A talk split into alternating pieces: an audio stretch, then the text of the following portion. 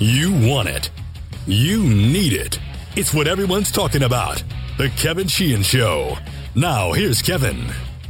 All right, I'm here. Aaron's here, and we're going to be here. Uh, we could take a day off this week. It would be Wednesday if we do take a day off. I'm just giving everybody a heads up on that. Um, but more likely than not, we won't because it's a busy sports week. I mean, there are no games, but the NFL is proceeding ahead with its free agency um, period, and it's going to clearly steal the the sports headlines. I mean, I think we talked about it a little bit last week. The truth of the matter is, this particular month of doing shows would have been a lot of basketball and a lot of tournament, but a lot of NFL free agency like we do every year, and so that's not going to stop. And obviously, the Redskins are going to be pretty active, I believe, in free agency. And the league essentially uh, made it clear to all of its teams yesterday, and this is something the players wanted, that the you know player team negotiation window, aka the legal tampering period, starts today at noon. And that the league year is starting as scheduled Wednesday at 4 p.m. So we're going to start hearing all of the deals here really beginning at noon. The, the deadline to franchise tag to, to use the tag is 11:59 this morning. And the franchise tags are coming out furiously this morning. Have they tagged Dak Prescott yet in Dallas? Uh, Dak, I haven't seen yet, but Derrick Henry in Tennessee, AJ Green in Cincinnati, So they did Shaq tag Barrett, Green, huh? yeah, Shaq Barrett in Tampa. So there you go. I mean, everybody's going to be using the tag. I think what's going to happen in Dallas today, you know, and by the time you listen to this, it probably has already happened. But if they tag Dak without signing him to a long term deal, then Amari Cooper hits free agency because you can only use one tag now. Because the collective bargaining agreement was approved by the players late Saturday night, audited overnight Saturday and early Sunday, and announced that it had been approved yesterday morning, despite the fact that 500 players estimated did not vote. You know, I mean, isn't that so typical, right? There's all this, you know, going back and forth between star players and other players about the, you know, about the CBA and whether or not they should, you know, basically have a firm stance of of renegotiating a better deal and, and and voting no. And meantime, a fifth of the players basically didn't even vote. I'm sure they were, you know, out vacationing, having a great old time. Couldn't care less. Hey, whatever you guys decide, it's fine with us. Um, but But they, by the narrowest of margins still. 60 votes, uh, a very narrow margin. So those 500 no, uh, votes that that were not cast could have made a difference one way or the other. Uh, but that got done yesterday. That means the 17 game regular season is in play for as early as 2021. It means that the 14 game expanded playoff format, which I think would have happened even without this CBA, is all set pretty much for the 2020 season. They set the salary cap yesterday at, at 198.2 million dollars per team. That's up 10 million from last season, a little bit less than the just north of 200 million projected. I think the Redskins right now are between 44 and 47 million in available cap space. That is obviously contingent upon, you know, it, could change based on what they do with Trent Williams, which would free up 12.5 million if they're able to trade him. I would expect them to restructure Ryan Kerrigan to lower the cap number for this year. Um, and then, uh, you know, when all is said and done, potentially, you know, if they trade Trent Williams, big if there, uh, somewhere in the neighborhood of, you know, 60 million potentially in available dollars to spend in free agency. They have guys like Erick Flowers. They may be thinking about expend, extending, excuse me, Quinton Dunbar. But then you get into, you know, what they're going to do. And we're going to bring JP Finlay on uh, shortly to discuss all of those things. Um, you know, there was news over the weekend. Tennessee signed Ryan Tan- Tannehill. That means no uh, Tennessee for Brady. The 49ers said no on Brady. Um, and it looks like the Chargers and the Raiders and the Patriots now are the teams that, you know, are more likely than not for Brady. Um, you had Anthony Castonzo agree to a, an extension this morning in Indianapolis, so that takes one of the big potential left tackles off the market. Although I don't think most people thought he would. Brandon Scherff got tagged, um, 16, 15 to 16 million, probably 15 million with the new tag number, unless the Redskins work out a long term deal by July 15th. So tons of NFL. We'll get to all of it with JP Finlay coming up. Um, look, I don't know what you guys did over the weekend with no sports. Uh, it was it was certainly a different weekend um, around our house. You know, um, it started. I think Saturday morning, one of my boys just put out a group text. Can't believe Cowan played so poorly and yet we still won. Come on, let's go beat Michigan State today. that was basically, and that that took on a life of its own. My brother from Costa Rica got involved in the whole thing, and uh, and we were, you know, basically playing out the Michigan State game on Right. Saturday because we had nothing else to do. Um, it sucks that there was no hoops this week, and it sucks that there was no selection show last night. All of that is true. Um, there were uh, there was a, a a true okay boomer joke um, that was making the rounds. Um, I, I don't know if this was a social media thing among sports fans. I got texted it by two different friends, which tells me that somehow they got access to it more likely than not uh, via social media. But basically, the joke went like this um, Day three without sports. I was wandering around my house, found this woman on my couch. Turns out she's my wife. Yeah, I, I got that from my mother-in-law. okay. There, there you go. Um, you know, not that funny. Uh, I'm sure a lot of people hashtagged it with Boomer Remover uh, after that, which really made me laugh on Friday. Um, I did find it interesting if you were following the whole, you know, uh, should they or shouldn't they have put out a bracket over the weekend? Uh, you know, I, I was hoping they'd do it, but it really it's it's nonsensical to do it. But man, how about that story about the NCAA considering a 16 team tournament? Yeah. You know, up until the very end when they called off the tournament, uh, Vice President of men's basketball for the NCAA, Dan Gavitt, told the Associated Press that they started to consider ways of condensing the tournament late last week once the NBA announced its season was over. They presented multiple ideas. One of them was for a 16 team tournament played this coming Thursday through a week from Monday night. They would have had the Sweet 16 on Thursday, the Elite 8 on Friday, and the Final Four on Saturday, all in Atlanta. So they would have played it in one destination, so one travel, um, no fans, all right? And then they would have played the final on Monday night uh, in uh, in State Farm Arena as well in Atlanta. Um, Joe Lunardi actually put out a bracket, a 16 team bracket. I don't know if you saw it. Maryland was a 13 seed playing Dayton in the first round, which would have made them the first four seed, which is where they were in Right. Lunardi's That- bracket that's before what, championship what weekend. Lunardi did. Yeah. He just took his top 16 seeds. Right. Uh, Mark Emmert, the head of the NCAA, said yesterday that they thought they had a shot to play the entire tournament until Rudy Gobert tested positive, and then they pretty much knew at that point it was going to be uh, over. Um, so you had that from over the weekend. I will tell you right now what I did um, over the weekend, sports wise, that I really found interesting, and I'll do that when JP Finlay uh, joins us here uh, momentarily. But since we last spoke, actually, I think it broke when we were doing the podcast on Friday at the Masters was uh, was canceled, um, and uh, I think we just hit on most of the major things. We're going to get JP Finlay in here. We're going to talk some Redskins free agency, NFL free agency, because it looks like we're going to have a lot of that to talk about during the week. One real quick thing before uh, we move off of NFL free agency. Uh, Kirk Cousins just got a new contract with the Vikings. Really, it happened. And he got two. So he got the extension. He had a, he had a year. So basically, it's two new years worth sixty six million. So in addition to the year he already had, so he had one year left.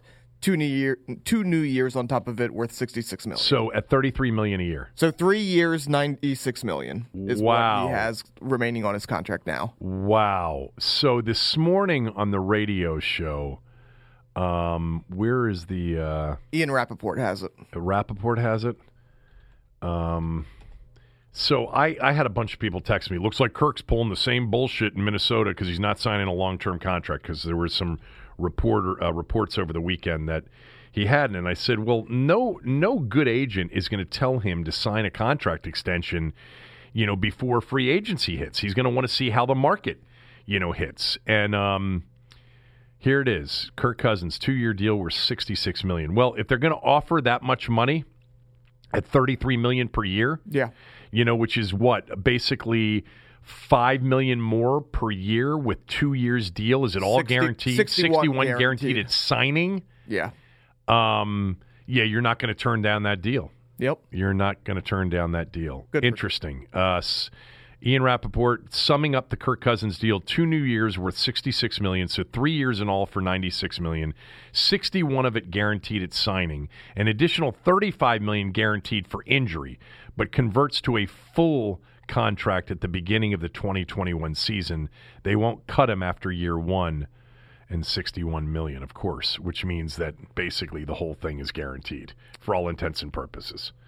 I mean, they could could cut him after 2020. Yeah, I they guess, could. I guess it said 61 but not after million- guaranteeing 61 million. Well, I guess the question is 61 million guaranteed. Is that 61 of the 96 or is that 61 of the 66? That's 61 of the, the two new, two, new years, years. at I- I- yeah, 66 it was- because the uh, this year's already, Already been guaranteed. Uh, but he was kind of going back and forth between talking about it as the full three years versus so I just wasn't 100% sure on that. Wow, he has broken the bank now many times.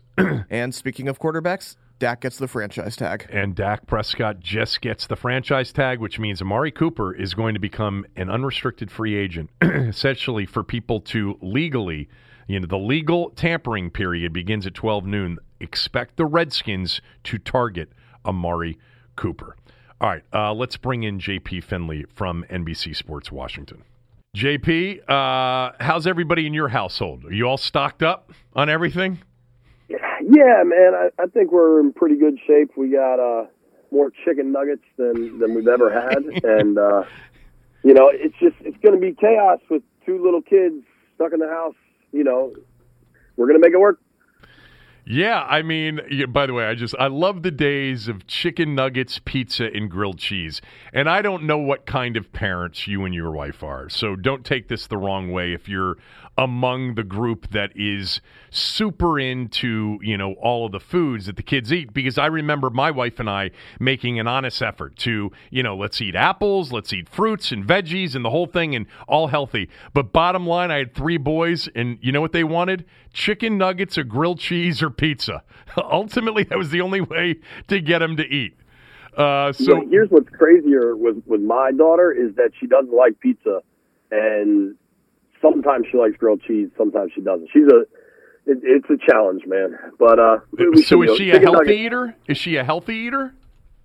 Um, she loves apples, so we eat a lot of apples. That's good. She loves like English muffins. Like we, English muffins are probably her favorite food. Uh, I like English muffins. I don't know if that's healthy. I Yeah, they're good. And I don't think there's been a run on English muffins, although at the Safeway that you and I both are uh, live close to, and the Giant that you and I both live close to, um, there was no bread. I, I don't. Are, do people buy the bread and then freeze it? Is that what they're doing? Because you know, bread is what we call in the trade a perishable item. It's got shelf life. I, I don't. I want to know the size of the freezers people have because we bought some extra stuff to freeze, but like nowhere close to enough of you know what is going on out there. It, it, it's been kind of crazy to watch. But I here's a grocery store tip for you, Kevin. I don't know what kind of deal the Giant by us has with who makes English muffins. Thomas's. Yeah, And, Thomas's. You know, like the they often have buy one get two free. Right. often and that's a wild deal if anybody's in the English muffin market. Um, I am in the English muffin market. I'm often in the English muffin market. And I think one of the reasons you get those deals at any supermarket actually is because if you look at the expiration dates on English muffins and just bread in general, that's why there are always deals on bread is they've got, you know, short shelf life and pretty quick expiration dates. So if they aren't moving per typical, they're going to throw that you know incentive out there to move the product rather than you know have it die. I mean, there's nothing worse, and and I sort of was in this business for many years. There's nothing worse than you know eating perishable items and and and having them not sold. Um, because that goes right to what's called the shrink number, um, the overall lost product uh, number, which isn't a good thing. But yeah, you notice that on all breads, really. Typically, there's always at some point there's an incentive to really move them. Yeah. Well, if, if there ever an incentive, it's right now. Um, how much are you missing? Most people, I don't know if everybody knows this about JP, but JP's a, a sports fan, but a big basketball fan and a big Terps fan too. I really, it was painful this week, and it's going to be even more painful this coming week. Um, I oh, you know what I forgot to mention? Aaron, and I forgot to mention this on the radio show, and I'm going to mention it right now for everybody. So, one of the stories that came out over the weekend was the NCAA extending eligibility for seniors for spring sports, and they are likely to do it with winter sports as well. I didn't see likely. I said they were considering. I think it's I think it's likely. I can tell you this right now: Anthony Cowan, even if he were given a fifth year opportunity, is not coming back. No. He is whether it's in Europe or you know a long shot at an NBA career or you know a G League career or whatever it's called now. Um, he's ready, I think, to to move on. But you're you're a big hoops fan. I mean, I, it just sucks because I think we had a chance to make a, a deep run. Yeah, I'm. You know, I don't know that they made the wrong decision, but it, it's just you feel bad for the kids, the coaches. I mean, as a fan, I was so excited about it, especially if you look at. I mean, this is all you know hypothetical now, but Maryland could have been playing a Sweet 16 at Madison Square Garden, Right. which is a pretty pretty easy trip for a lot of us. I don't know, man. It's uh, it's a shame, but I saw that Lunardi had them playing UVA in the in the second round. I would have been terrified of that matchup. So maybe I'll, I'll take the good with the bad that we don't necessarily have to deal with Wahoo fans. Well, you and I probably, had they gone to the Garden, would have probably been sitting together because our ticket source would have been the same person. And he already told me, and I'm sure he told you, he had us all set up for Madison Square Garden for the regionals if Maryland had gone. I think there. that would have been I think that would have been a fun weekend. It would have been I a really fun do. weekend. Yeah, because the last time in New York with friends from work was the Super Bowl year. And I don't think Cooley and I slept for three consecutive nights. And then it was on that, eh, two consecutive nights. By the time we got to the third night, I basically said no mas, that I actually needed to to sleep because he's just a, a tad younger than I am. Um, all right, let's get to. going for it. Yeah, we that was that was that was actually the most the San Francisco Super Bowl is great. The, the obviously the Super Bowls in South Florida and New Orleans are all, all always awesome. That New York week was spectacular. It was freezing cold the whole week, but it was so much fun. Um, Where was Radio Row? Was it in the city? Sorry, yeah, I know yeah, we it was in Manhattan. Yeah, we we were in the city, and it was uh, it was basically in I think it was in Midtown. Um, Oh, but and, and so we it, it worked out really well. Um, all right, so as we're sitting here, news is breaking all over the league. Um, Prescott got tagged, Derrick Henry got tagged, Kirk Cousins just signed a massive contract extension. It's funny, JP, because you know all the people that listen to to to me that know that I like Kirk Cousins are like, see what your boy's doing to the Vikings, doing the same thing. And I said, just hold on for a second. He's probably going to wait a little bit here to see what how the free agent uh, market shakes out if he doesn't get the right offer. He got the right offer, thirty three million a year.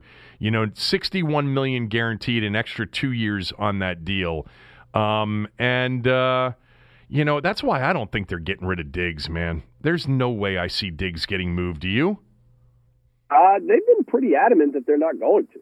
So I, I don't expect it. Um, I, you know, I, they've got Kirk locked in. I, I think they are kind of in that win now situation. I mean, you know, they were able to go to New Orleans, win a playoff game. I, I think they've got to keep that thing going, and, and Thielen and Diggs are a huge part of it. And no, I, I, I and I believe Diggs wouldn't mind starting somewhere else, but he's got a contract, and you know, I, I don't think he's going anywhere. I think he thinks he didn't sign the greatest deal that he could have signed, um, but that's that's more on him. And I, I'm sure that there are issues he has. I don't know why he should have them after last year. I mean, I know Thielen didn't play a lot, but he had a hell of a year. You know, and the team had a legit shot. I mean, if it had stayed healthy the entire year with Thielen, they may have, you know, won more games and potentially won the division. But um, they're losing players, a lot of players defensively, so it'll be interesting. Let's get to, to our team. Uh, so, you know, in thinking about free agency, and I want to get your thoughts on all this, but I think that the conversation has to start with some assumptions. Like, is Trent going to be there or not? You know, it's twelve and a half million of additional money if he isn't. If he is, then it's twelve and a half million of less money.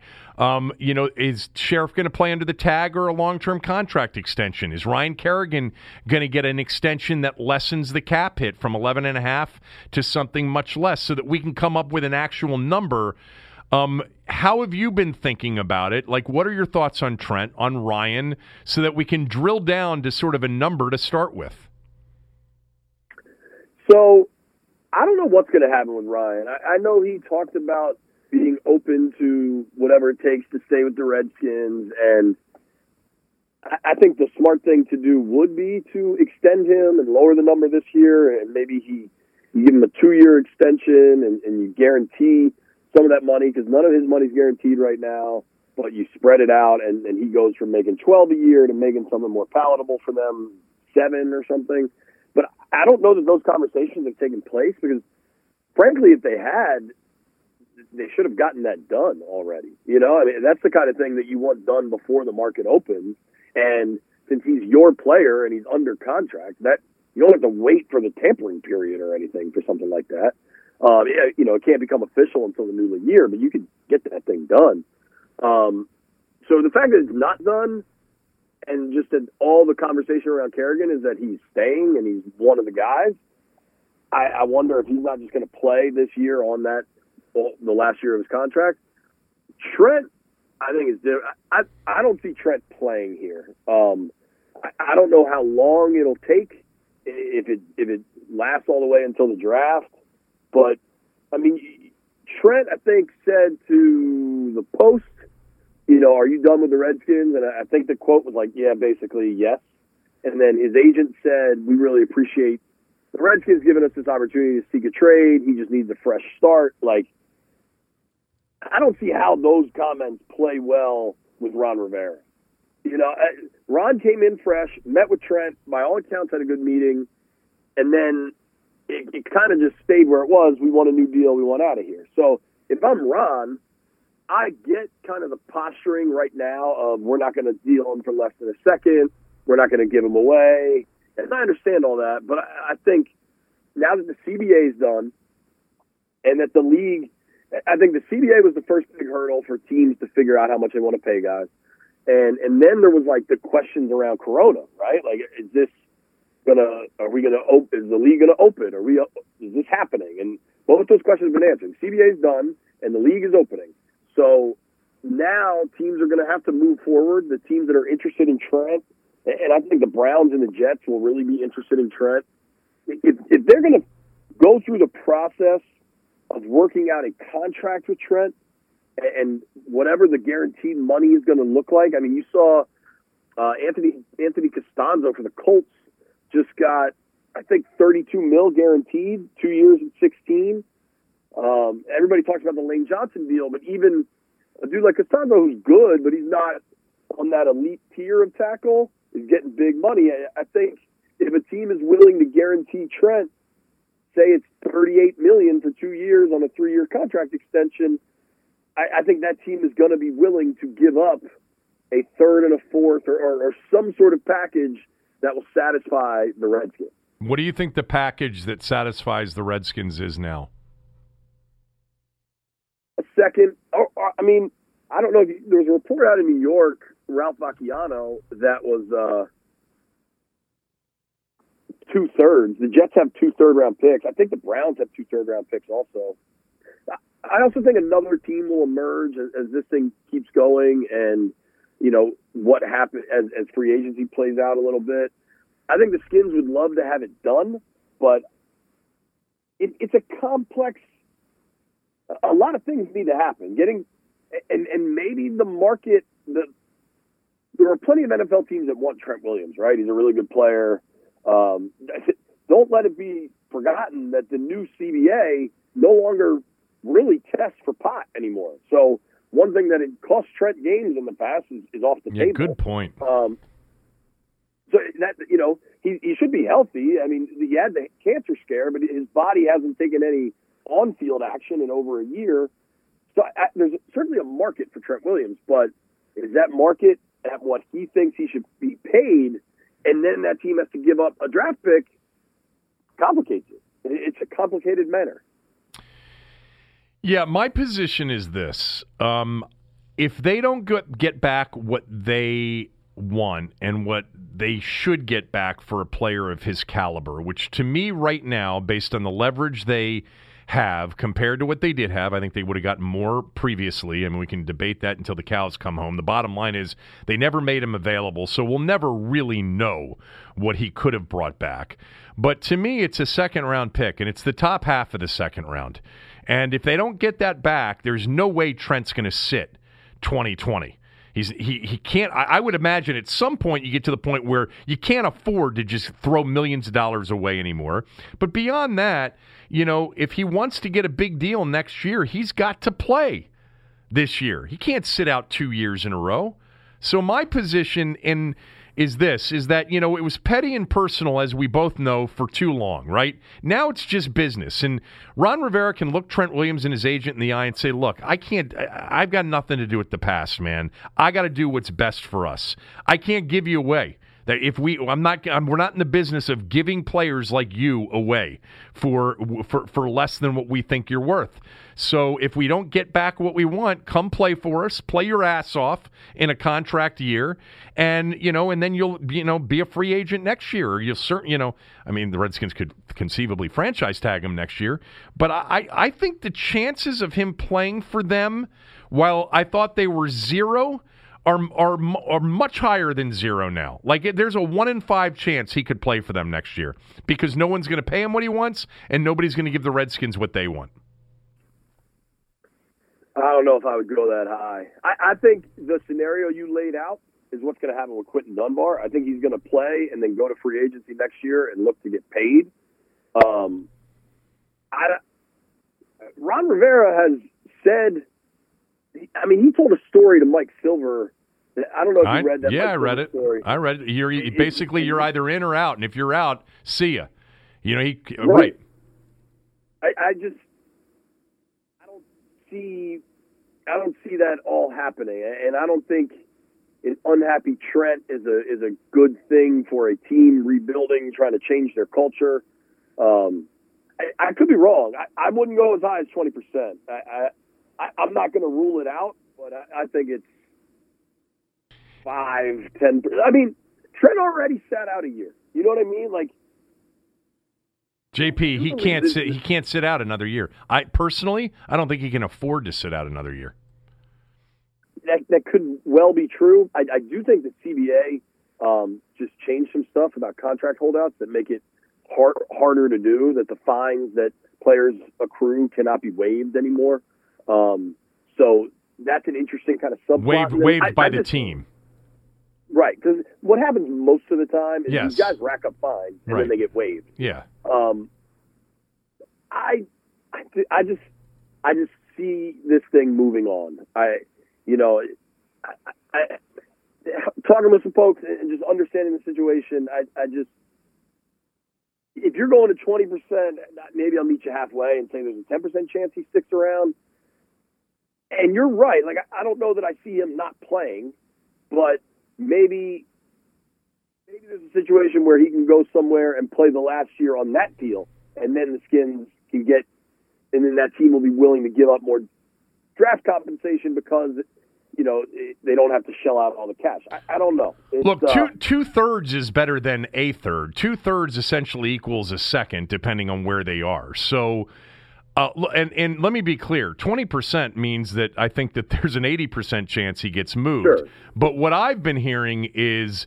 they turned him loose to seek a trade because they thought he would struggle getting what he wanted, and you know he, he would have uh, the, the realization of what the market value really was, and that they're not giving him away. You know, the, I, I, remember reading that story um, that Mike Silver wrote, and I had him on the show uh, shortly after he wrote that, and shortly after the Redskins moved on Ron Rivera.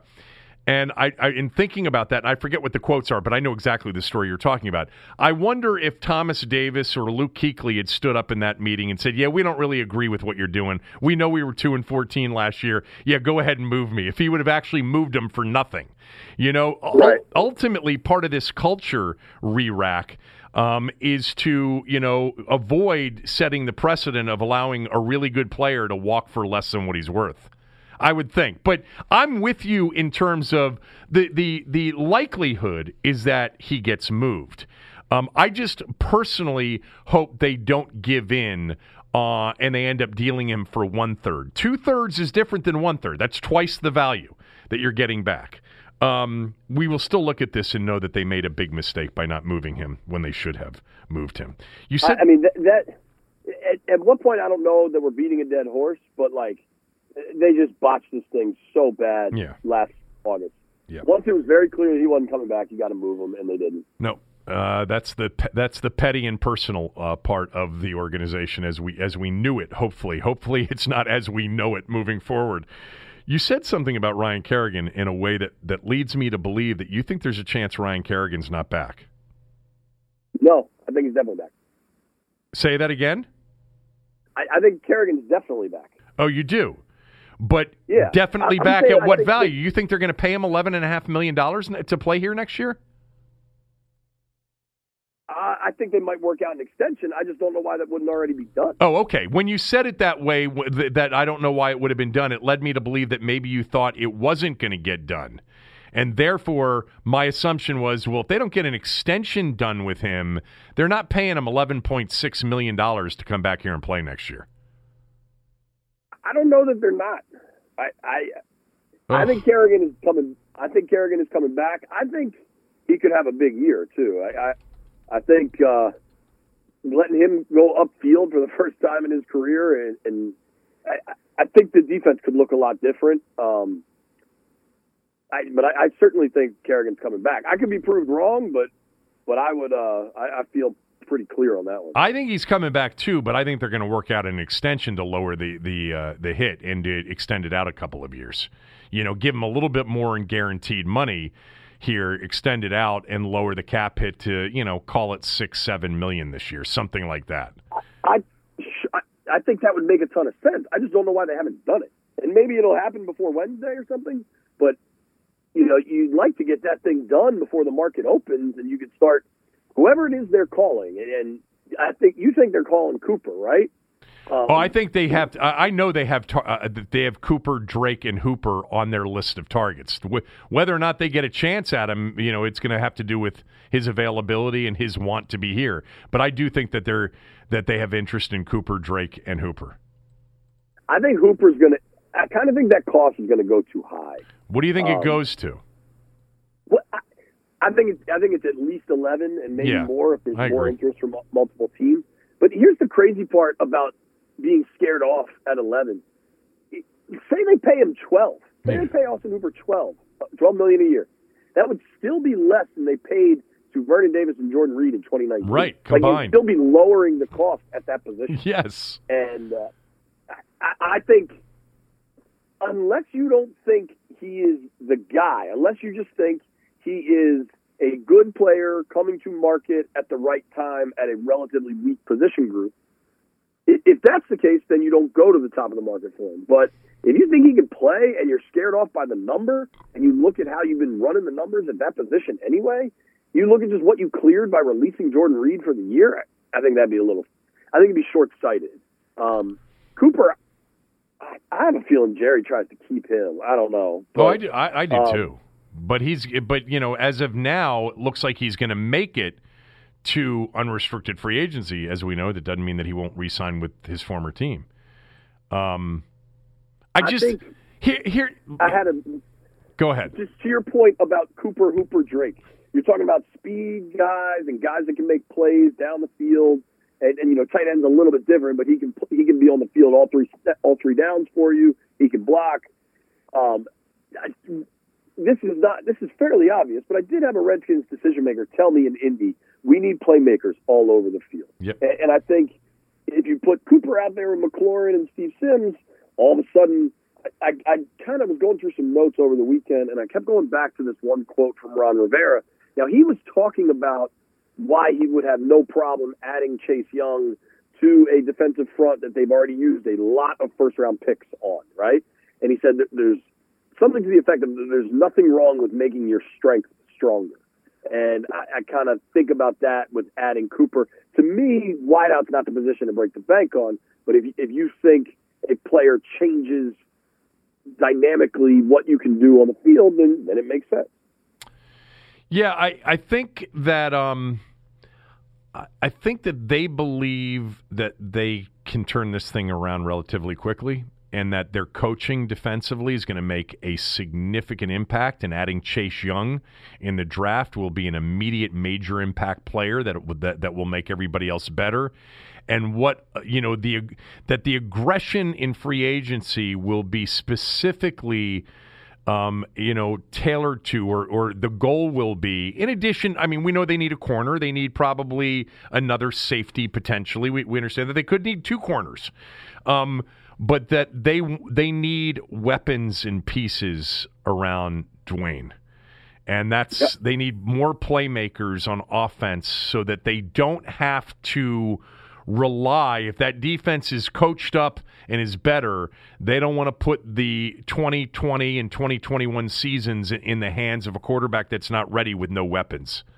So I, I think that I think it's the I think that's where the you know the Cooper Drake Hooper, and potentially others, you know, uh, other playmakers offensively. I think that's where that sort of comes from is this notion, their, their internal notion that they've got to add weapons to give Dwayne a shot, uh, give him a legitimate chance. Well, I think that's fair and accurate. Um, I, I, do think the defense should be much improved right away, but they're also going to have to sign some corners. Uh, there's there's money they're going to have to spend on the defensive side of the ball. I think at corner, I, I think they need some linebackers. I, I think there's some veteran guys you can sign. I'm not saying go to 14 mil a year for Cory Littleton or something, but that the, the coaching should be better and the defense should be better. But they still, outside of the, the defensive front, they're not particularly talented. And I know people don't like to hear that, but I mean, Landon Collins is good, and and I think Quinton Dunbar when he's healthy is quite good. But that's the list. All right. Um, you've got to run. Give me three names that you think they'll target and they'll be successful or have a really good chance of successfully signing. Um, I certainly think Hooper is one of them. Um, I, I, think they're going to make a run at it. I just don't know how much the money is. I, I think similarly with James Bradberry, uh, the corner that we've all heard a lot of talk about. Um, and then after that, it's just it gets tough because you you're kind of throwing names at at, at a hat, but I, I think um, Tre Boston's a guy that can make some sense for them. He's played for Rivera. He's, he's bounced around a, a fair amount. He's never really gotten a long term deal. I don't know how much it'll cost him, but I'm really curious, like you said, Kev, just to they need playmakers. You know, the coaches are saying that. The the, the decision makers in the front office are saying that. So how are you going to get them? And and you I think Cooper will end up staying in Dallas, but he's obviously the, the biggest target out there. Um, it's going to be a, I think it's going to be a very, very interesting time. Uh, one other name, I believe he's going to be available. Ron Rivera talked about positional versatility. Um, there's a guy, Daryl Williams. I, this is like a depth thing, but he, he played both tackle spots in Carolina. He played a little bit of guard. He's going to be available, not particularly expensive. I think. I, I think that's a kind of signing. Maybe you don't see that till next week or something, but I, I think names like that we're going to see um, as well. And the only thing we didn't mention is if Trent goes, they get, they have a need for a left tackle. Sure, it, and it, I mean if Trent goes, the, the crazy part is that people should be looking at Geron Christian as the guy to step in there, but I, I don't know what's going to happen. I mean, the team hasn't felt particularly strong in him, and I think they will hmm. draft a tackle. And you look at Ron Rivera's track record in in Charlotte, and he plays rookies. He lets young guys play, so I, I would expect that to happen. I mean, I, I think I think Flowers is going to get more money than they want to pay because of the money they're going to pay Scherff. So if you lose Flowers, I think you're talking about maybe Wes Martin over there or maybe Roullier plays guard and and Pierschbacher plays center. Uh, I think things will will look different for sure, um, and I think there'll be young guys lined up uh, on the offensive line. Uh, this is a great diversion for, for us to have this conversation. You know, I always enjoy it. At JP Finlay NBCS on Twitter, Redskins Talk Podcast, NBC Sports Washington. He's going to be all over it the next few days. Follow him, listen to him. Uh, great job as always. I'll talk to you soon. Thanks, Kev. Take care. All right, good job from JP. Interesting comment there at the end about Erick Flowers because I think I read this last week. This tweet from this guy basically mocking me for saying Erick Flowers would end up in Cleveland. Um, and uh, then there was reports that the Redskins were going to re-sign Erick Flowers. I have not seen that they have. Um, they still have time. I, you know, the, the, reporting, the reporting's all been about Erick Flowers re-signing in Washington, but uh, JP just gave you that the Flowers money may go too high, which would be interesting. Um, if it does, I would expect him to be in a place like Cleveland. Uh, and then they'd then they'd have a need, not nearly the need that they'd have it have at left tackle, losing Trent because they do have a guy in Wes Martin that can step in there who played pretty well last year when he had the chance. A uh, quick word about mybookie.ag. Um, it is certainly uh, an interesting time in the sports world right now. Uh, there's no NCAA tournament to bet on. There's no NHL to bet on. There's no NBA to bet on. Um, and uh, but there are other things to bet on. I mean, you, you there's no golf to bet on right now, but there are futures bets. They're they're posting some stuff on you know NFL free agency. Um, so uh, if you're looking for a place to wager, mybookie.ag is totally trustworthy. That's what you want. All right, you want uh, you want a place that's easy to use that'll pay fast when you win, and they'll let you bet on anything in any different way. My bookie, make them your sports book home. MyBookie.ag today. If you deposit with my promo code KevinDC, you'll get a 50% bonus. That's promo code KevinDC at MyBookie. You play, you win, you get paid. All right. Um. So I think in thinking about the Redskins in, in free agency, you really have to make some assumptions. Okay. My assumption is they will trade Trent Williams. Again, I would not trade him without getting back what I want. Uh, if I'm the Redskins. To me, the Redskins have a little bit more leverage than most think, and I wouldn't trade him unless I absolutely got back what I want. But let's assume that they trade him because I think it's an 80% chance that they trade him and a 1 in 5, 20% chance that he ends up playing here.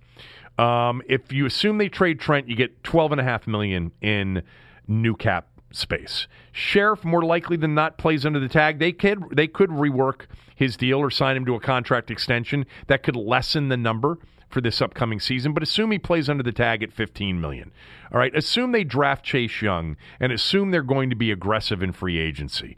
If they restructure Karen Kerrigan, trade Trent, you're going to have somewhere roughly in the neighborhood of about 62 million in cap space. What are their needs? Well, their needs would be left tackle at that point, perhaps another guard, uh, a tight end, more offensive skill position players because it is true, I believe, and talked about this three weeks ago for the first time, that they are going to be aggressive trying to get playmaking weapons around Dwayne on offense. That's why guys like Cooper and Hooper and Kenyon Drake are going to be targeted if all of them are free agents. Um, corner is a need. Middle linebacker potentially could be a need because you're not sure about Reuben Foster. You're not, you don't have Jon Bostic re-signed. You do have Shaun Dion Hamilton. I don't know what they think of him. Free safety potentially is a need, even though Montae Nicholson is under contract and Troy Apke played some last year. So, what's the plan? Uh, the plan is I think they're going to be. Oh, by the way, we, we we didn't mention one other need, and that other need is quarterback. You know, they still have to add a quarterback to this roster. So here are some of the names. Okay, obviously Austin, Hooper is a name um, that everybody's going to be dialed in on because the Redskins don't have a tight end. Um, they uh, would have to spend roughly 11, 12 million, somewhere around that, for an Austin Hooper uh, to sign here. Um, he's a target. You know, Delanie Walker just got cut by Tennessee. If they're looking for a veteran, you know, where they could potentially then draft a younger guy later on. Um, the left tackle becomes a significant need if there's no tr- uh, Trent. Conklin is going to probably get somewhere between you know, 14 and 16 million a year. He's a 15 million dollar a, a, guy deal. But if you're trying to surround Dwayne with weapons, you also have to think about surrounding J- uh, Dwayne with a solid offensive line. You can't put somebody in at left tackle that you're not sure about. Now, you could go sign a veteran and draft a left tackle, especially if you get a second rounder back for Trent. That second rounder could be a left tackle to eventually become your starter, and you could sign Jason Peters You know, you could sign a veteran left tackle for a year or two. Peters is 38 years old. He's going to demand, actually, believe it or not, you know, in the seven to nine million dollar range, more likely than not. But if you you had him in for a year and you drafted somebody, that could be a, a, the way to go rather than signing a Conklin in free agency at 15 million. Uh, Amari Cooper is going to be an 18 to 20 million dollar per year guy. He's going to be a five years, you know, 100 million north of 100 million dollar guy with 70 of it guaranteed. That's what he's going to be, more likely than not. I think the Redskins are going to make a run at him if he hits free agency, and it would appear as if he is. Uh, I am all for another veteran wide receiver, not a not an old veteran, a guy that's got you know playmaking ability, a guy that's played. He's played four years. Okay, um, I I'm not going to have a problem if they if they make a splash and they go after and they sign Amari Cooper. Give Dwayne some weapons. Um, other names: Cory Littleton, the linebacker from the Rams. If they're looking for a middle linebacker, he's going to cost you twelve million. You know, Bradberry, obviously, Byron Jones is too much money. I'm pretty sure Byron Jones is too much money for the Redskins. I think a very interesting name to keep an eye on is Anthony Harris. He's going to get big money, and you don't invest that much money into the safety position, you know, with what they have invested in Landon Collins. But if you think that if you add another playmaking free safety to your in the box, close to the line of scrimmage, playmaking, um, safety in Landon Collins, and you've got a pass rush with Chase Young and everybody else, and you coach it up well. You know, maybe they think they can get by with Quinton Dunbar in a lower level signing at corner, maybe a Kendall Fuller. Um, Anthony Harris is going to get big money, though. You know, uh, but JP mentioned Tre Boston. Anthony Harris is probably going to get a little bit more money, not much. Damarious Randall is there out of Cleveland. Also, back to the offense, don't forget Devin Funchess, who played for Rivera at Carolina. The problem with Funchess is he really didn't play very well last year. He was hurt too, but the Colts gave him a boatload of money and he really didn't produce. Um, quarterback. Well, they got to sign a quarterback. I've given you guys many names over the last, you know, month or so. You know, I think they're going to sign the true backup quarterback. I think that that is going to be the move. Um, Brett Hundley, you know, Chase Daniel, Blaine Gabbert, you know, Blake Bortles, you know, all of those names, right, that we've mentioned. How about Sean Mannion as a name? I love Sean Mannion. I loved him coming out of Oregon State. Uh, he played uh, briefly with Sean McVay in LA. He's been in Minnesota the last couple of years backing up Kirk. I think at 6'6, 230, there's a lot of Dwayne in him. Um, plays a, a, little bit like Dwayne, maybe not the playmaker that Dwayne is, but a pure backup. I had Chad Forbes from NFL Draft Bible on the radio show earlier. He actually thinks there's going to be interest in Mannion, but there's somebody to consider um, in terms of. Um, in terms of uh, a backup quarterback, which they'll have to sign. You know, um, so you know the, the the the bottom line is quarterback, left tackle. What are you going to do at left tackle if you trade Trent? Um, at guard, you do have an answer if you lose Erick Flowers. Tight end, Hooper's going to be a target, I would think. Um, Hunter Henry to me is better. I would not sign Eric Ebron. not an Eric Ebron fan. I think he takes too many plays off.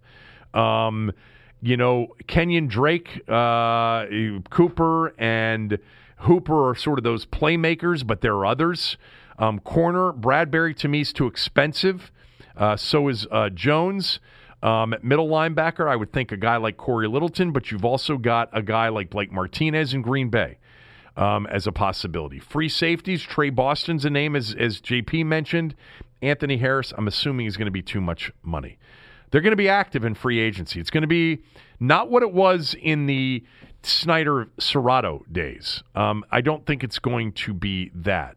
Um, but I do think that the Redskins are going to be aggressive and they're going to try to sign guys coming off their first contracts to potentially some big contracts.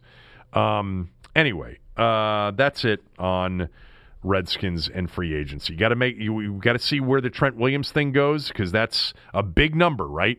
If they can free themselves up from that big number. Um, at the same time, it creates a massive need.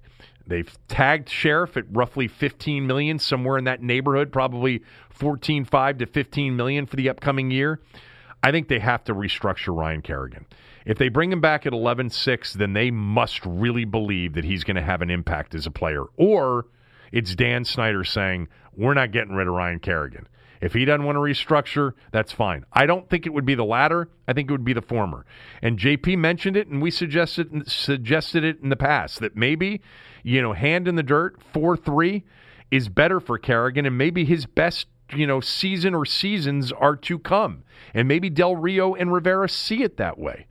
Um, so there you go. Uh, all right, couple of other things to talk about, and then we will run uh, for the day. Um, so over the weekend, I, you know, with no sports on, I did watch. I did watch the movie Contagion. Have you seen the movie Contagion? I have not seen that one. I do know it's in like the top ten of Netflix streaming now. Well, it everybody is, very. The, the stories are very similar, with one exception, and that is that the virus um, is much more lethal in the movie than this one is right now. But you hear, you know, social distancing, and you hear all of these things, and how important it is for. Now, everybody lost their minds, and people started shooting each other, and, and the, the whole world crumbled. Um, basically, it's a, it's an all star cast. I mean, Matt Damon's in the movie, and and uh, Gwyneth Paltrow's in the movie. Um, it's it's a good movie. I mean, I, I, I you know the only reason I gave it a shot is my son's like let's let's get it on Netflix because you know it had you know huge um, Rotten Tomatoes and Metacritic you know ratings. I guess you know it was considered to be a really really good movie. It's it's it's it's pretty good. I mean, I'm not gonna lie to you. I I I, enjoy it. Kate Winslet's in the movie. She's lovely. Um, Jude Law's in the movie. Um, so it was a um, it was quite the uh, the lineup. This I didn't realize how old the movie was. It's 2011. Uh, 11 it came out. Uh, Laurence Fishburne's in the movie. Yep. He's really good. Um, so anyway, uh, I saw that movie over the weekend. The other thing I did is I had not watched the ESPN documentary Basketball: A Love Story. Had you seen any of it? I, I haven't seen it. I did see it was on yesterday, and it's it was on all weekend long. yeah. I, I'm I'm going to end up pretty much binging probably all the thirty for thirties at some point over the next month. So I ended up watching a lot of it, maybe four or five hours of it over the weekend. Um, those of you that don't know what it is, Basketball: A Love Story um, was uh, came out in 2018. It was directed by Dan Klores. I don't know who that is, and distributed by ESPN. It was a 20 hour series and it featured 62 short stories, all basketball related. Um, and it was basically the 62 short stories are delivered through 10 episodes. So there's six to seven episode, uh, short stories in each episode of this series. I tuned in and saw four to five hours of it. I really want to go back and watch the whole thing. And I, it looks like we're going to have an opportunity to do that. You know, the NBA has essentially said it's now mid to late June, best case. Um, so there were a couple of stories that I tuned in for and watched, and I wanted to share them with you because some of these, uh, you know, are going to ring uh, your memory, and you're going to remember these. And some of you who are too young that don't remember these things, they are still very good stories. Um, one of them was just the story of Rick Barry in the 1975 Golden State Warriors. And the reason that that sort of hit home is because they won the finals in 1975 over the Washington Bullets. And this particular episode um, was really about sort of the 1970s NBA and ABA also and they featured on this they featured the 75 and 76 NBA finals in particular because they were wild and unexpected. In 1975, the Bullets beat the mighty Boston Celtics in the Eastern Conference Finals. The Washington Bullets. All right, with Elvin Hayes and Wes Unseld and Kevin Porter and Mike Riordan and Nick Weatherspoon and those were the first teams I remember as a kid all right, and rooting for. They were the biggest favorite in NBA history in the NBA Finals to lose. It's still considered to be, and Rick Barry's always called this. He he played for the Warriors, the biggest uh, NBA Finals upset ever. The Bullets were prohibitive favorites. Everybody predicting that they would sweep the upstart Warriors, led by Rick Barry. Rick Barry was a great player. a great NBA player, a difficult teammate by all accounts, incredibly arrogant and fond of himself, but was a great NBA scorer. I've had him on the show, radio show, a couple times. He's an outstanding guest with, with a phenomenal memory and the ability to really tell great stories. But anyway, um, those NBA finals were supposed to be an easy four game sweep for the Bullets. Well, Golden State won the first three games, and they came back to Landover, the Capital Center, for game four. And the story in, about this particular game, which is featured in this short story about the 1975 NBA Finals, is that the Bullets were so frustrated with Rick Barry that they basically had a plan to take him out. And when I say take him out, take him out physically. Mike Riordan was a small forward for the Bullets then. All right, tough guy, six six, um, good shooter, left hander, and basically they agreed that Riordan would take out Barry. And when I say take him out, like physically try to hurt him to take him out of the game. And so Wes Unseld, who was the Hall of Fame center on the Bullets, and for those of you that don't know Wes Unseld, six seven, um, strong as an ox, one of the most feared players of that particular NBA era. He was no nonsense. You did not mess with Wes Unseld. He he he gave you the the most difficult pick set picks, hard picks, had the outlet pass that he became famous for. Kevin Love's outlet pass was patterned after Wes Unseld. In fact, Kevin Love's middle name is Wesley, named after Wes Unseld. His father played with Wes Unseld in Baltimore. Um, anyway, the plan was to take out to take out Rick Barry. But Wes Unseld told Mike, told Mike Riordan, if you take Rick Barry out, Al Attles, who is the coach of the Warriors, is going to come off the bench. He's going to try to beat your ass. Al Attles was this incredibly, he was an incredible physical specimen, feared, and he was the coach. This was the matchup, first matchup in U.S. sports history to feature two African Americans as the head coaches as the head coaches. Casey Jones was the Bullets coach, and Al Attles was the coach of the Warriors. Anyway, early in the game, and they've got the film of it, Riordan goes after Barry with a punch to the back of the head. This is the way this game was played back then. He punched him in the back of the head. And here comes Al Attles, as Wes Unseld predicted, off the bench, heading for Riordan. And Unseld, you see, jumps right in the middle of it, stops Attles dead in his tracks, although Wes said it was hard because he was a strong dude. Attles gets kicked out of the game. Riordan gets kicked out of the game. Barry stays in the game. Golden State wins game four to complete the sweep with Al Attles, their coach, in the locker room and they swept the Bullets. And Barry was phenomenal. Uh, they couldn't figure him out. They tried to take him out physically, and he he wasn't. He took the punch to the back of the head, but continued to play, and th- that completed one of the biggest upsets in NBA history. They then followed with the 1976 NBA Finals the next year, which was Phoenix against Boston. And game five in the Boston Garden, I will just I'll just tell you, it's one of the most memorable NBA games in history triple overtime. NBA Game 5, 2 2 was the series. Gar Heard, remember him when he coached the, uh, the Wizards? He hit a shot at the end of the second overtime after the game was supposedly over. Fans stormed the f- uh, court. One of the fans took on one of the referees, Richie Powers, and punched him. All hell broke loose in the Boston Garden. It was a nine o'clock tip on a Friday night. They set it up by talking about how drunk everybody was. Um, but anyway, if you ever want to see an incredible finish to a game, Brent Musburger and Rick Barry actually on the call you know, Google Game 5 Boston Phoenix 1976 and look what happened from the end of regulation on. It was crazy. So then there were other stories, and I'll tell you uh, uh, two others real quickly, and then we'll we'll go for the day. Um, there was a lot in this, in what I saw over the four or five hours that I watched about Bill Walton. And the, the, my favorite story about Bill Walton was told by Denny Crum. Denny Crum was the longtime Louisville coach, right, Louisville, as they say down there. I think he won two national championships. Look that up. See how many national championships Denny Crum won at Louisville. Um, he won the the Pervis Ellison over the Duke final in '86, and I think he was the coach of the team that beat UCLA in the Yeah, final. Two two time champion. Two time, yeah. All right, so he won Six two Final Fours. six final. He's a hell of a coach. I mean, he's the one that developed Louisville into a national power. Yeah. so he was John Wooden's top assistant at UCLA during the UCLA dominant years of the 60s into the early 70s. Denny Crum was called by a UCLA alum who lived in San Diego to say, You've got to come watch this kid. He's a redheaded, freckle faced, you know, center. He, he's playing down here in San Diego for a public school. You got to come watch him.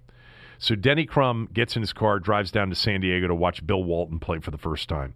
He had, I think he said he had 30 something points. They won by 50. And his stats for the year at that point, he was averaging over 30 a game and shooting 84% from the field. That's what Walton was shooting in high school. Crum him, came back, told the great John Wooden, uh, Coach, I have just watched the greatest high school basketball player I have ever seen. Wooden told him to stop exaggerating, said, Stop saying stupid things, Denny. Come on. And he said, Coach, he's the greatest high school basketball player I've ever watched. His parents are Cal Berkeley alums. And if we don't move fast, we're going to have to play against him twice a year, and that's going to be a big problem. Well, the rest is history. They signed Walton. Walton always dreamt about playing for UCLA, and they went on the longest winning streak in college basketball history 88 games before they lost to Notre Dame. And part of that 88 game win streak included a game to start the 1973 74 season against Maryland in Pauley Pavilion. Maryland was ranked fourth. UCLA was ranked number one. UCLA's win streak at that point was 70 something games. Um, Maryland had already, you know, in being coached by Lefty Driesell, had already he had already pro- proclaimed that they would become the UCLA of the East. Aaron, in December of 1973, this was a massive sporting event on the national level. Maryland at UCLA to open up the 1973 season. Billy Packer tells the story about the game. It's lefty, UCLA of the East, at Pauley, number one against number four, and Maryland lost the game 65 to 64. They had the ball at the end with a chance to win the game. John Lucas got trapped in the corner and threw it threw the ball away, and they ended up losing 65 to 64. Uh, NC State would later go on um, to beat UCLA in the national semifinals, which ended the seven year uh, national championship championship streak of UCLA. The other quick Walton story was told by Jack Ramsay because they had a whole um, short story on the on the '77 Trailblazers. Dr. J- Jack Ramsay, who coached the '77 Trailblazers team, called Bill called Bill Walton the most skilled center in the history of the game. By the way, something I've heard many people say over the years, and the greatest passing big man of all time. We missed out on what could have been the greatest career for a center of all time it, because Bill Walton got injured. He injured his feet, um, had multiple surgeries, came back, you know, in 1986 and was part of that Celtics 86 team where he came off the bench for Robert Parish. Um, but Ramsay said Walton's the most skilled center in the history of the game. And then there was one more um, sort of short story that I saw over the weekend. It was it was my favorite because it included one of my all-time favorite players, George the Iceman Gervin, who is one of the great scorers in the history of the NBA. And one of the short stories on this basketball a love story series was about 1978, the end of the regular season, and the battle for the regular season scoring title between the Iceman and David Thompson. This is an incredible basketball day. And very interestingly, there's not video or film of either one of the two games that these guys played. Does not exist. So, in this particular short story part of the episode, it's all animated and then with the two players, you know, interviewed about the, that day. So, what happened on that day is David Thompson overtook the scoring lead early in the day by scoring 73 points at Cobo Arena against the Detroit Pistons. Gervin's San Antonio Spurs team played at night. They were playing New Orleans in the Superdome. New Orleans was the Jazz before the Jazz became the Salt Lake became the Utah Jazz and they moved to Salt Lake City. They were playing in New Orleans and they played their home games in the Superdome. So that's the final game of the year for the Spurs. Gervin's told before the game that David Thompson went for 73. And if he is going to retain the scoring title for the year, he needs 59 in this game.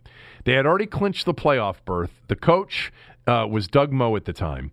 All of his teammates said, Ice, we're going we're to keep feeding you. You're going to get 59. He had 53 at halftime. you have to understand if you don't if you if you don't know George Gervin, he was a six eight, skinny two guard. He's the one of the greatest and most entertaining players in the history of the game. He's certainly one of the greatest scorers of all time. He had 53 in the first half. So he only needs six in the third quarter. And he's telling the story, and he said, What was really cool about it, he said, in the first half, Pete Maravich, Pistol Pete, played for the Jazz, was on the bench because he had been ruled out of that game, was injured. And during the whole first half, he's rooting George Gervin on. Ice, keep go, keep going. You get, you got to get to 59. Rooting against his own team. And George Gervin looks into the camera and said, "You know what that was?" He said, "That was two artists communicating with each other. Two of the greatest appreciating each other. Pistol Pete cheering me on against his own team." So anyway, he's got 53 at halftime. He only needs 6. He gets the 6 quickly. He's at 59. So he retains the scoring title. The coach says, Doug Moe says, We'll take you out now. And he says, Coach, leave me in. Let me get a couple more just in case they miscalculated. so he got four more, ended up with 63 in 33 minutes, and took a seat. Now, he thinks, had he really wanted to, he could have broken Wilt's record on that particular night. That the, they were feeding him over and over again, that he could have gone out and gotten, at that point, you know, Wilt had the 100. He would have needed 48 to 47 to tie it, 48 to break it. And he said he thinks he could have gotten 100 that night, but they were gearing up for the playoffs, and that wasn't the goal that particular night. They did, you know, have him retain the scoring title. But George Gervin, I had him on the radio show with Cooley at Jack Nicklaus's tournament out in Northern Virginia three years ago, maybe. Honestly, one of the greatest. Uh, there are a lot of interviews I've done over the years where I've been like, I really enjoyed that, but uh, none that have been like when I just sat there and I'm like, wow, that Gervin was one of my childhood guys. He was one of my guys. You know, everybody was out trying to be the Iceman on the playground. In the suburbs, anyway. That's what we were doing. He was a phenomenal scorer and really never got over the hump. And it's funny because it got me looking at Gervin video and films and different shows. And Bill Simmons did this thing um, for, uh, I guess it was his podcast, but there was a video of it where he sat down with Gervin for like 45 minutes. Gervin never got past the conference finals. When San Antonio was in the East, they lost to the Bullets, the Washington Bullets, including in a seventh game. When he was when when San Antonio got moved to the West, they lost to the Lakers in the Western Conference Finals a couple of times. He never got that high profile NBA Finals spot. He did say in that thing with Bill Simmons that the closest he ever got in the biggest and the most painful loss was the seventh game of the Eastern Conference Finals in 1979 when they lost to the Bullets in overtime. And said, you know, Bobby Dandridge made the game winner to win that game for Washington. And he said, Bobby D never gets the credit he deserves. He was a great player, which, by the way, he's 100% right about. Anyway, um, I'm going to, you know, over the next days and weeks ahead, I'm going to figure out how to consume that whole thing because it was really well done. And I looked through the list of all of the other short stories and episodes that they have. Um, it just it was it's first rate in terms of the way uh, it's done. There's apparently a uh, an episode, a 20 minute short story on John Thompson's America. You know, featuring John Thompson's Georgetown Hoyas. Hoyas and how they redefined East Coast college basketball. I'd love to watch that one. Um, there, there's one apparently on Bobby Knight that's phenomenal. Um, there's one on the Lakers and the Celtics that apparently is very good. But I think we've seen, God, we've seen a lot of documentaries on Magic and Bird, you know, and Yeah. the Lakers and the Celtics over the years. But anyway, I I loved what I was watching. I had not really seen any of it, um, but it was really entertaining. Do we have any news while we've been sitting here? Uh, a few things. Uh, one is the draft, which we, we, we kind of had heard rumors about it, but the draft is officially not going to be public. It's not going to be in Vegas. It will absolutely happen that time, though. At least April as of now. 23rd to 25th. Yes, the 23rd to 25th. Um, nothing too big from a sports perspective, but in Maryland, all bars, restaurants, and movie theaters and gyms will be closed as of 5 p.m. this afternoon. Wow. Bars and restaurants will be allowed to do uh, to go service, but no one will be allowed to eat in a restaurant or go to a gym. So I did have another conversation with my CDC neighbor yesterday. You want to hear about it? Sure. I'll net it out. They don't know. They don't really know. That's the thing that, you know, we're going to be okay, you know? But the old saying, this too shall pass, that, you know, my mother's always used that expression. Well, I think this too shall pass. I'm not an alarmist. I didn't go up and stock up on months worth of canned goods and toilet paper and paper towels and cleaning equipment. We did get some stuff. I'm not going to lie to you. We got some. We tried to get as much cleaning equipment as we could get. We did, you know, get a bunch of food for a few days. Um, but we didn't, You know, come on. We're going to make it. We've made it through much worse. But at the same time, I don't think that they really know for sure how bad this could get. So be coachable. You know, I mean, it's the young people that are out and about. You know, they got to be, and that's why they're probably closing these restaurants and bars down because Saturday night, my oldest son went out to dinner downtown and said the place places were packed downtown. And it's, you know, I, I, look, I think if I were their age, I probably would be sort of thinking the same way. I mean, we all, you know, at, at a younger age were much more sort of self absorbed and less coachable. Um, oh, John Keim has this. Keim has that the Redskins are letting Erick Flowers get to free agency. So maybe I'm not going to turn out to be as dumb as Franco thought. Was it Franco who tweeted me last week telling me what a, what an idiot I was to suggest that Erick Flowers would end up in Cleveland? Um, you know, we'll see. Kenyan Drake also got the transition tag. I know there, Ah. there was some thought that So what is that? How many first rounders if you sign him? uh, I don't think it's for. I think it's because it's the the non-exclusive. The franchise. exclusive is two first rounders on the That's on the, the non-exclusive. franchise. Exclusive, you can't negotiate. Oh right, the, the, the I, I, non-exclusive I is think the transition there is no compensation for a transition. You just have right to match. Okay. And um, another small thing, which I, I had tagged yesterday, and we can talk about more tomorrow, but uh, because Vegas sportsbooks are so desperate to get anything on the board, uh, win totals for next year came out. Redskins are at five. So down from five and a half. Yeah. All right, we're done for the day. Uh, stay safe, stay healthy. Uh, back tomorrow. Tommy will be with us.